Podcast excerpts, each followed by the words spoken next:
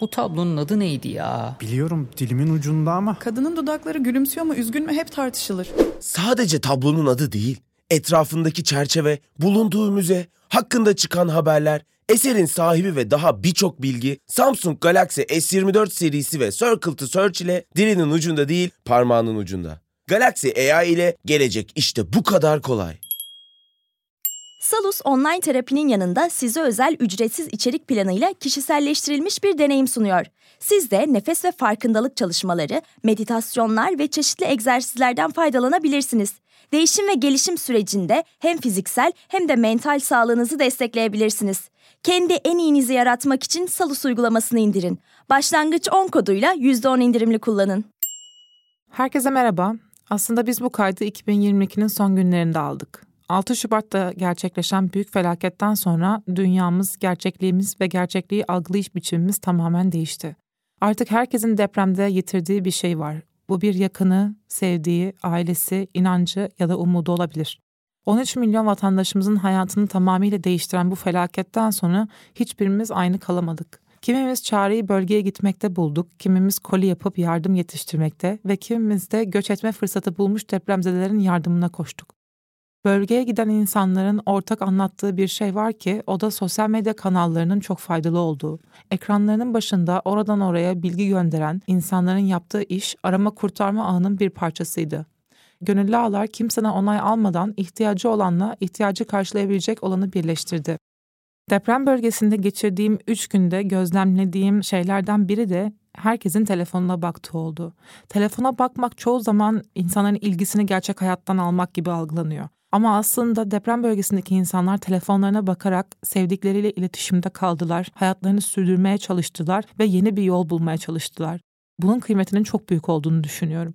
Aynı zamanda deprem bölgesinde bulunmayan ama bölgedeki insanların acısını ve kederini paylaşan kişiler de telefonlarına bakarak hayatlarını sürdürmeye başladılar. Orada bir dayanışma ağı kurdular ve orada faydalı olmak için yollar aradılar. Bu iki insan grubunu birleştiren şey yine teknoloji ve sosyal medya ağları oldu. Bu bölümde aslında dijital yaşam etiğinden bahsetmeye çalıştık. Depremden sonra benim için çok net oldu ki dijital yaşam etiği değil artık mesela ama dijital yaşamda kalma becerileri. Çünkü internet olmadan, dijital sosyal ağlar olmadan hiçbirimiz böylesi bir afetten kurtulma, kurtulursak da dayanışma içinde olabileceğimiz bir topluluk bulma yetisine sahip değiliz. O yüzden her zamankinden daha fazla inanıyorum ki elimizdeki en büyük kuvvetlerden biri olan bu interneti, teknolojileri iyiye kullanmak için her zaman yeni yollar düşünmemiz ve yeni altyapılar oluşturmamız lazım. Bu bölümü dinlerken de bunları aklınıza tutmanız bizi çok mutlu eder. İyi dinlemeler.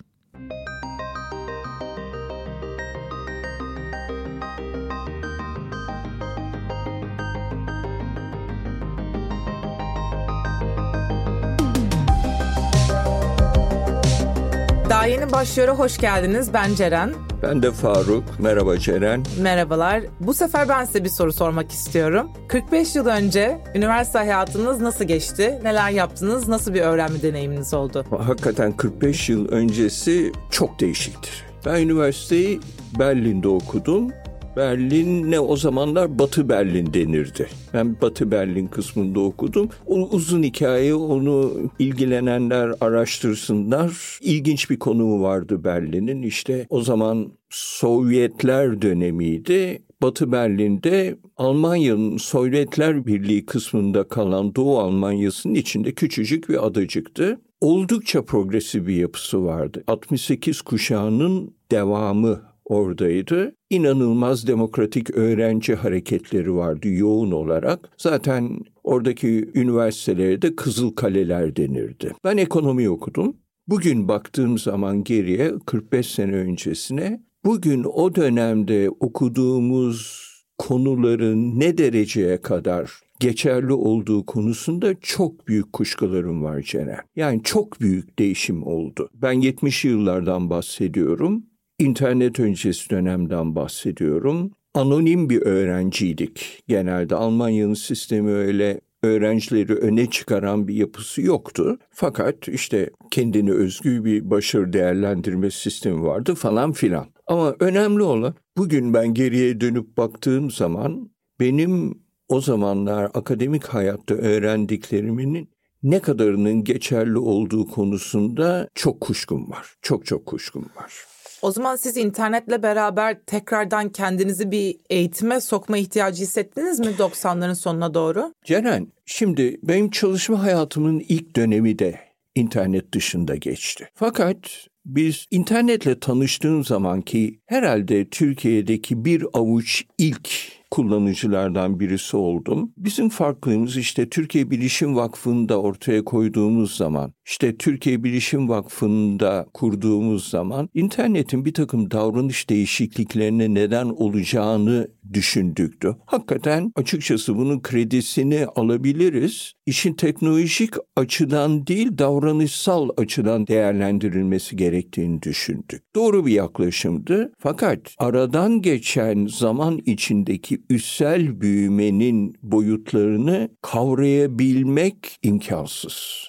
Yani hiçbir zaman o zaman çok dar bir çerçeveden bakıyordun hiçbir zaman bu boyutlara geleceğini düşünmedikti. O zaman şunu söylemek mümkün mü? Sizin kuşağınız belirsizlikle yaşamaya alışık bir kuşak değil. Yani belirsizlikle nasıl haşır neşir olacağını bilmiyor. Bizim kuşağı zaten internet göçmeni deniyor. Yani analog dönemde eğitimini tamamlamış, üretken döneme analog dönemde geçmiş. Ondan sonra interneti tanımasıyla yavaş yavaş kullanmayı öğrenmek. Bak şöyle bir farklılık var aslında biliyor musun? İlk kişisel bilgisayarlar çıktığı zaman en çok kullanılan konu o word prosesörlerdi. Yani yazdığın mektubu daktilo yerine bilgisayarda yazıyordum. Ne kolaylığı vardı? İşte silmek yerine daha doğrusu üzerini çizmek yerine rahat siliyordun. Hakikaten rahat uygulanması daha kolay bir yapıydı. Ama aslında kişisel bilgisayarların nelere kadir olduğunu, kişisel bilgilerin neler için kullanılabileceğini ancak 5 sene sonra, 10 sene sonra öğrendi. İnternet için de aynı şey oldu. Yani senin en fazla mesajlaşman için kullanılacak bir araç olarak ortaya çıktı aslında ne kadar farklı, ne kadar bambaşka yerleri sürükleyeceğini ancak birkaç sene sonra, epey sonra öğrenebildin. Şimdi bizim kuşağımızın öyle bir dezavantajı vardı. Şu anda baktığım zaman hani biz internet göçmeniyiz diye söylüyorum ama bugüne baktığın zaman hiç kimsenin de sakin olmadığını görüyorsun. İnternetin sakini diye bir şey yok. E şu an doğanlar değil mi mesela internet sakini? Hatta senin kuşağın sen doğrudan doğruya yani ilkokuldan itibaren yani neredeyse doğduğundan itibaren internetin içine doğdun. Ama senin kullanım alışkanlıkların her sosyal medya öğesi ortaya çıkınca değişti. Hı hı. Gençlerinki de öyle. Yani beş senede bir herkesin kullanım alışkanlığı neredeyse tepeden tırnağa değişiyor. Bir de tabii maliyetler düşüyor. Aslına bakarsanız matbaanın bulunduğu dönemdeki kitap yayınlama, kitap basma fiyatlarındaki düşüşteki trendi mesela 90'larda kişisel bilgisayarların üretim maliyetinin düşüşündeki trende çok benzetebiliriz. Tabii ki şu önemli olan biliyor musun? Tabii ki her şeyde böyle oluyor. Maliyetler düşüyor, kalite artıyor. Asıl önemlisi kullanıcıya, bireye seçenekleri arttırıyorsun. Hı hı. Bu eski kendisini uyduramayan kurumlara sorunlar getiriyor. Bu şirkette olabilir, ülkede olabilir, her türlü kurum olabilir, eskiden kalma kurum olabilir. Buna adapte olmayı becerebilmek ayrı bir yetkinlik istiyor. Hep zaten bu adaptasyon hızından bahsediyoruz. Diğer bölümlerde de bahsettik. Yani değişim hızına ayak uydurmak zor ama yapmamız gereken, edinmemiz gereken bir beceri. Bunun için de işte üç tane zaten çözüm sunduk. Esneklik, dayanıklılık ve dayanışma. Ama burada mesela şöyle bir iyi taraf var. Bazı gerçekten küresel sorunlara cevap verme hızımız da artıyor. Mesela Covid bunun çok iyi bir örneği oldu. Covid'den önceki salgın hastalıklara baktığımızda çözümlerinin yıllar aldığını görüyoruz. Covid'de biz bir buçuk iki senede aslına bakarsanız Evet. küresel bir anlamda dağılımını sağlayabildiğimiz bir elin parmakları İnanılmaz kadar bir aşı şey, evet. bulabildik. Burada mesela bazı veriler toparladık. Menenjit aşısının bulunması 90 yıl almış. Çocuk felci aşısının bulunması 45 yıl almış. Kızamık 10 yıl, kabuk kulak 4 yıl ve Covid hani birkaç ay olmasa bile bir sene, bir buçuk sene içerisinde seri üretime geçebilecek bir şekilde bilimsel gelişimi sağlandı. Tabii ki de burada mRNA teknolojisinin o noktaya kadar gelişmiş olmasının çok büyük bir katkısı var. Ama sonuçta biz artık krizlere daha hızlı bir şekilde, daha esnek bir şekilde cevap verebiliyoruz. Krizlerin büyük bir kısmına daha hızlı cevap verebiliyoruz. Zaten bilim kendi başına bırakılsa hakikaten hızlı hareket edecek. Hele network etkisiyle birlikte inanılmaz hızlı hareket edebiliyor. Covid virüsünün gen haritası 6 hafta içinde Çıkarıldı. Evet, analiz edip haritası yayınlandı internet üzerinden ve bunun üzerine düşün kaç tane araştırma enstitüsü balıklama çözüm bulmak için araştırmaya başladı. Zaten eskiden kalmada da herhalde bir takım birikimler vardı. Onlar değerlendirildi ve çok kısa zaman içinde aşının temeli bulundu. Ondan sonra tabii üretim ayrı bir sorun vesaire ama yine çok çabuk gerçekleştirildi. Şimdi dinleyeceğin kafasında şöyle bir soru oluşabilir. Yani internetle Covid aşısının geliştirilme hızının artması arasında nasıl bir etki var? Ama biz zaten dijital sosyal ağlardan bahsederken evet internetten bahsediyoruz ama aynı zamanda veri toplayan IoT sistemlerinden de bahsediyoruz. Çeşitli dijital altyapılardan da bahsediyoruz ve bütün bu bilimsel gelişmeler de bu dijital altyapıların el vermesi dışında düşünülemiyor zaten artık. Kaldı ki BioNTech'in araştırmaları ve Pfizer'in araştırmalarının birleşmesinin de baya bir eski usul ağ gücü sayesinde olduğunu biliyoruz. Çünkü BioNTech'te bunun üzerine çalışan kişi Pfizer'deki bir muhatabı tanıyor ve diyor ki biz mRNA teknolojisiyle bir aşı üretebileceğimizi düşünüyoruz. Bir aynı masaya oturalım mı? Oturuyorlar ve beraber çalışmaya karar Evet, veriyorlar. aynen bir konferansta oluyor. tanışıyorlar bayağı bildiğiniz. Kahve içerken tanışan iki insan bunlar.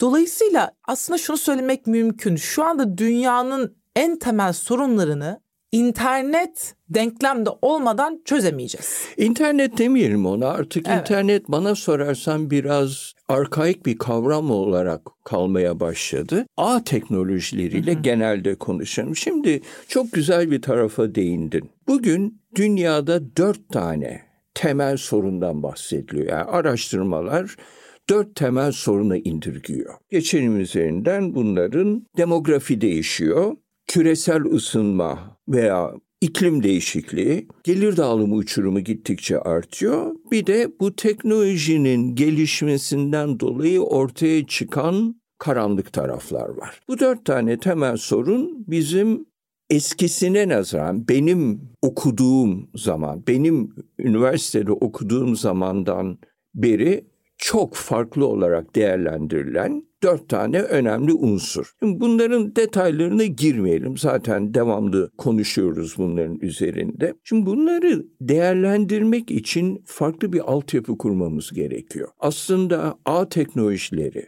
sinerjiyi yaratabildiğimiz takdirde buralarda çok güzel çözümler üretilebilir. Özellikle Covid örneğini sen verdin. Çok doğru bir örnek. Bütün bu sorunlara böyle yaklaşılabilir. Yeter ki işin ucundan tutmayı becerebilelim. Ve bence çok önemli. Yeter ki mevcut devraldığımız diyelim yönetişim sistemlerine karşı zaman zaman cesaretle durabilelim. Çünkü onlar bazen engel teşkil edebiliyorlar. Şimdi ben bunu söylediğim zaman herhangi bir şekilde sistem karşıtlığı olarak konuşmak istemiyorum. Yani onun doğru olduğunu da düşünmüyorum. Bunu açıklamamız gerekiyor. Ama çözüm aradığımız zaman bir takım engelleri çok iyi bilerek konuşmamız lazım. Bak benim en çok sevdiğim örneklerden biri ulus devletlerin yapısıdır. Ulus devletler aslında son 200 yılın ürünüdür. Ondan önce imparatorluklar vardı. Şimdi ulus devletler var. İyi hoş. Ama bu insan akışı, bilgi akışı arttığı sürece Burada kimin hangi kültüre ait olduğunu karıştırmaya başlıyorsun. E ne oluyor? Bu ulus devlet yapısı içinde önemli bir kontrol eksikliği getirmeye başlıyor ve büyük bir rahatsızlık e, getiriyor. Ve buna hakim olacak uluslar üstü kurumlarında aslında yavaş kaldığını görüyorsun. Ayak uydurmayı beceremediğini görüyorsun. Bunun üstesinden gelmek gerekiyor. Sence gelecek nasıl olacak? Gördüğün her şey hakkında anında bilgi sahibi mi olacaksın? Gecenin karanlığında çok uzaklarda bir baykuşun kanat çırpışını hemen önündeymiş gibi mi göreceksin? Ya da duydukların senin için dönüp bakabileceğin notlara mı dönüşecek? Şimdi cebinden Samsung Galaxy S24 Ultra'yı çıkar. Bunların hepsi işte bu kadar kolay. Çünkü Galaxy AI ile yapay zeka çağı başladı. Galaxy S24 Ultra ile gelecek seni bekliyor. Salus uygulamasında klinik psikologların yanında online görüşme yapabileceğiniz farklı uzmanlar da var. Çocuk gelişim uzmanı, diyetisyen veya fizyoterapist. Bu sayede değişen ihtiyaçlarınıza uygun beslenme, egzersiz ve sağlıklı yaşam rutinleri oluşturabilirsiniz. Salus uygulamasını indirin ve başlangıç 10 koduyla %10 indirimden yararlanın. Detaylar açıklamalarda ve salusmental.com'da. Bizim daha akışkan, özellikle gezegenin bütünlüğünü ve sürdürülebilirliğini gözeten yapılara ihtiyacımız var. Ve bununla ilgili en büyük şansımız da aslında küresel bir gençlik kültüründen bahsetmek mümkün. Yani şu anda gelişen nesil her zaman bahsettiğimiz gibi kendi komşularıyla, sosyal çevreleriyle büyüdüğü gibi internette işte Mozambik'te pilav yiyen insanla da bir etkileşime girebiliyor ve orada da bir kültür alışverişi, orada da bir ortak payda oluşuyor. E öyle olduğunda küresel anlamda jenerasyonel bir bence trendden bahsetmek mümkün. Ve şu an gelen jenerasyon aslında bizim her zaman konuştuğumuz, etkilemeye çalıştığımız jenerasyon bazı taleplerle geliyor. O taleplerde şu bence en nihayetine bakıldığında ben kendimi gerçekleştirmek istiyorum.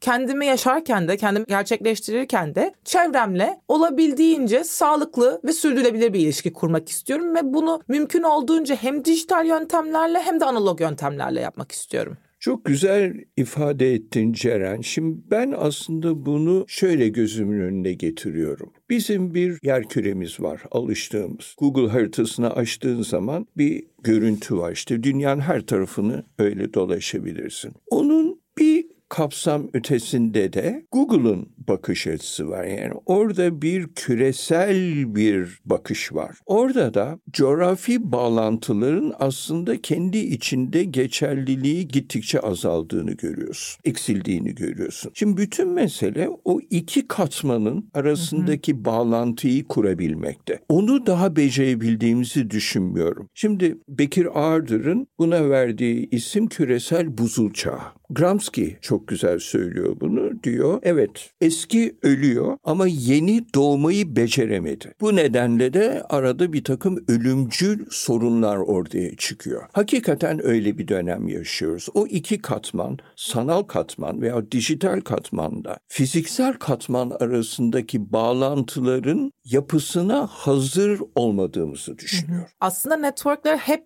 vardı ama biz yeni yeni onları bu derinlikte incelemeye başladık ve networkler ve hiyerarşiler arasındaki mücadeleyi de şu anda zaten bizzat yaşıyoruz. Ama artık bence yavaş yavaş networkler üzerine çözüm bazlı da konuşmaya başlamamız gerekiyor. Bu konuda bizim hep yararlandığımız bir düşünür var Larry Lessing. O da diyor ki yani teknolojilerin iyiye doğru evrilmesi için dört tane alanda aynı anda bazı değişimlere ihtiyacımız var. Bunlardan biri kanunsal. Yani ne kadar ulus devlet yapılarının şu anki ihtiyaçlara cevap vermediğini düşünsek bile büyük ulusların Avrupa Birliği gibi uluslararası kurumların bununla ilgili bazı çözümleri olması lazım. Kanunların değişmesi gerekiyor. Teknolojilerin daha elverişli bir şekilde ilerlemesi için. Piyasa değişimlerine ihtiyacımız var. Piyasada bazı aktörlerin sınırlandırılması, bazı aktörlerin desteklenmesi gerekiyor. Bu bizim bu konuşmada çok üzerine durmayacağımız bir mesele olacak ama detaylarını başka şekillerde konuşuruz. Norm değişimine ihtiyacımız var. Neyi normal olarak algıladığımız ve neyi normatif olarak ele aldığımızda bir değişime ihtiyacımız var ve son olarak da aslında bizim en çok heyecanlandığımız algoritmik bir değişime ihtiyacımız var. Çünkü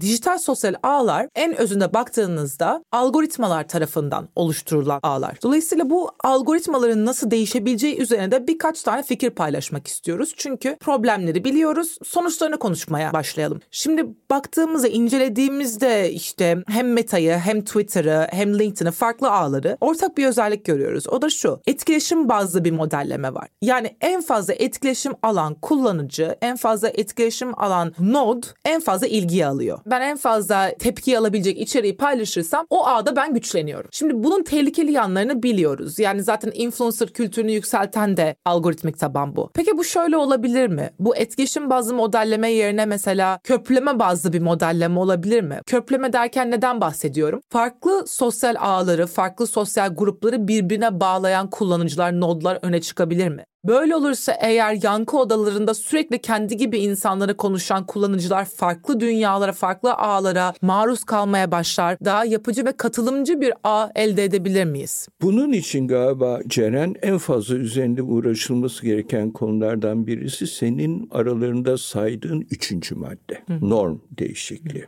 Norm değişikliği aslında şu anda çok ciddiye aldığımız ama o kadar da gereğini yaptığına inanmadığımız bir yapı. Nedir norm değişikliği? Biz hangi vizyonla hareket edeceğiz? Nedir vizyonumuz? Geleceğe yönelik vizyonumuz nedir? Bunun çok önemli olduğunu düşünüyorum. Asıl ayrım noktasının orada olduğunu düşünüyorum ki oradan aşağı inelim. Altyapılarımızı belirleyelim. Nasıl düşünmemiz gereken ve ona odaklanmak gerekiyor. Şimdi biz Covid'i boşuna yaşamadık Ceren. Ben Covid'in laboratuvarda yapıldığını inanmıyorum. Ama inandığım bir şey insan etkisinin doğada gösterdiği sonuçlar itibariyle bir takım değişikliklere neden olduk. Yeni virüs mutasyonlarının ortaya çıkmasına, yeni canlıların kendi doğal alanlarını terk edip bir yerden bir yere gitmelerine ve bu nedenden dolayı ortaya çıkan bir takım mikrobiyolojik sonuçların sonunda çıktı Covid ortaya. Biz buna benzer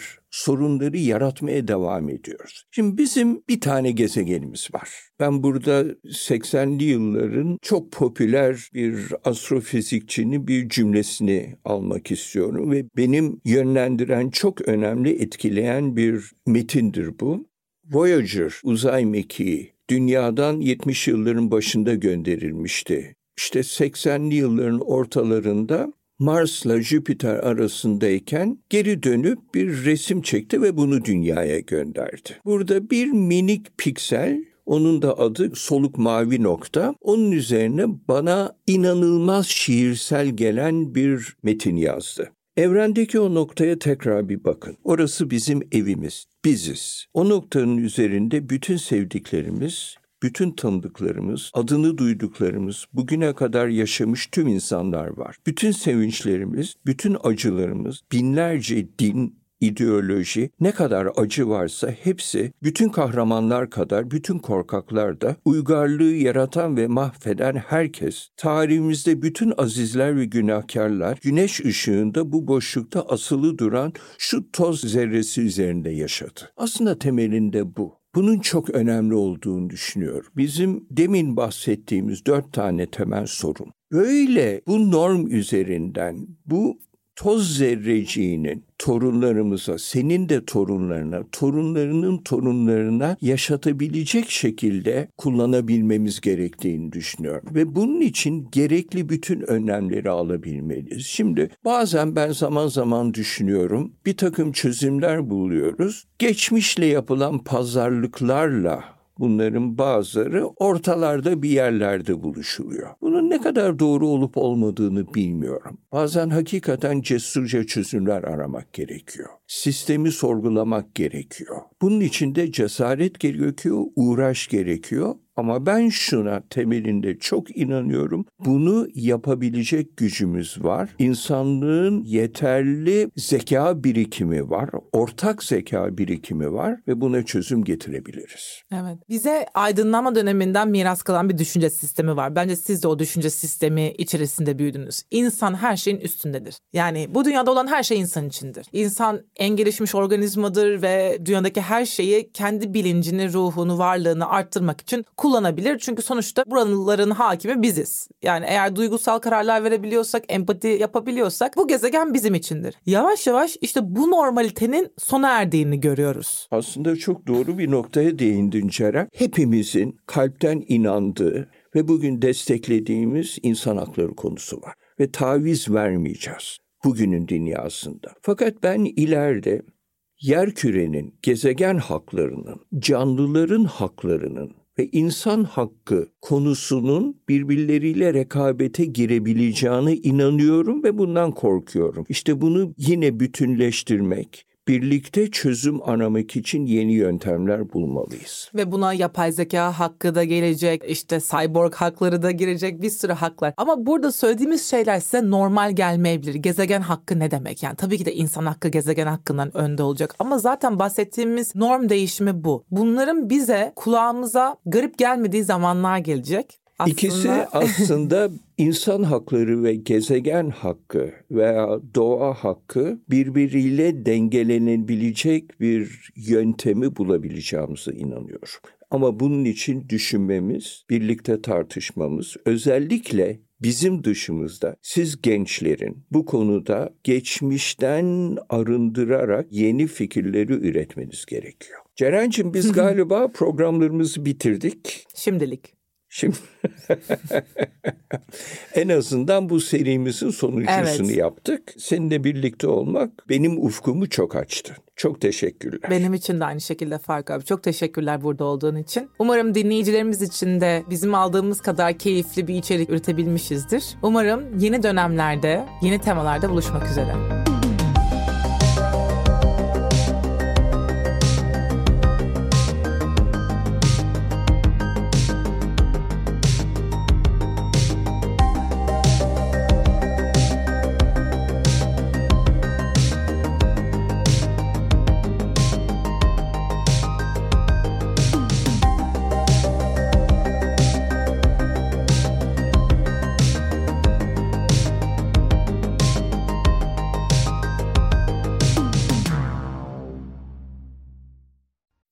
Boğa ve Venüs arasında 120 derece üçgen açılarla desteklenecek. Yeni ay ve devam eden süreçlerde tutumlarımız önem kazanacak. Özetle pozitif olun. Notlarını istediğin gibi özetleyen not asistanı Samsung Galaxy S24 serisinde. Galaxy AI ile gelecek işte bu kadar kolay.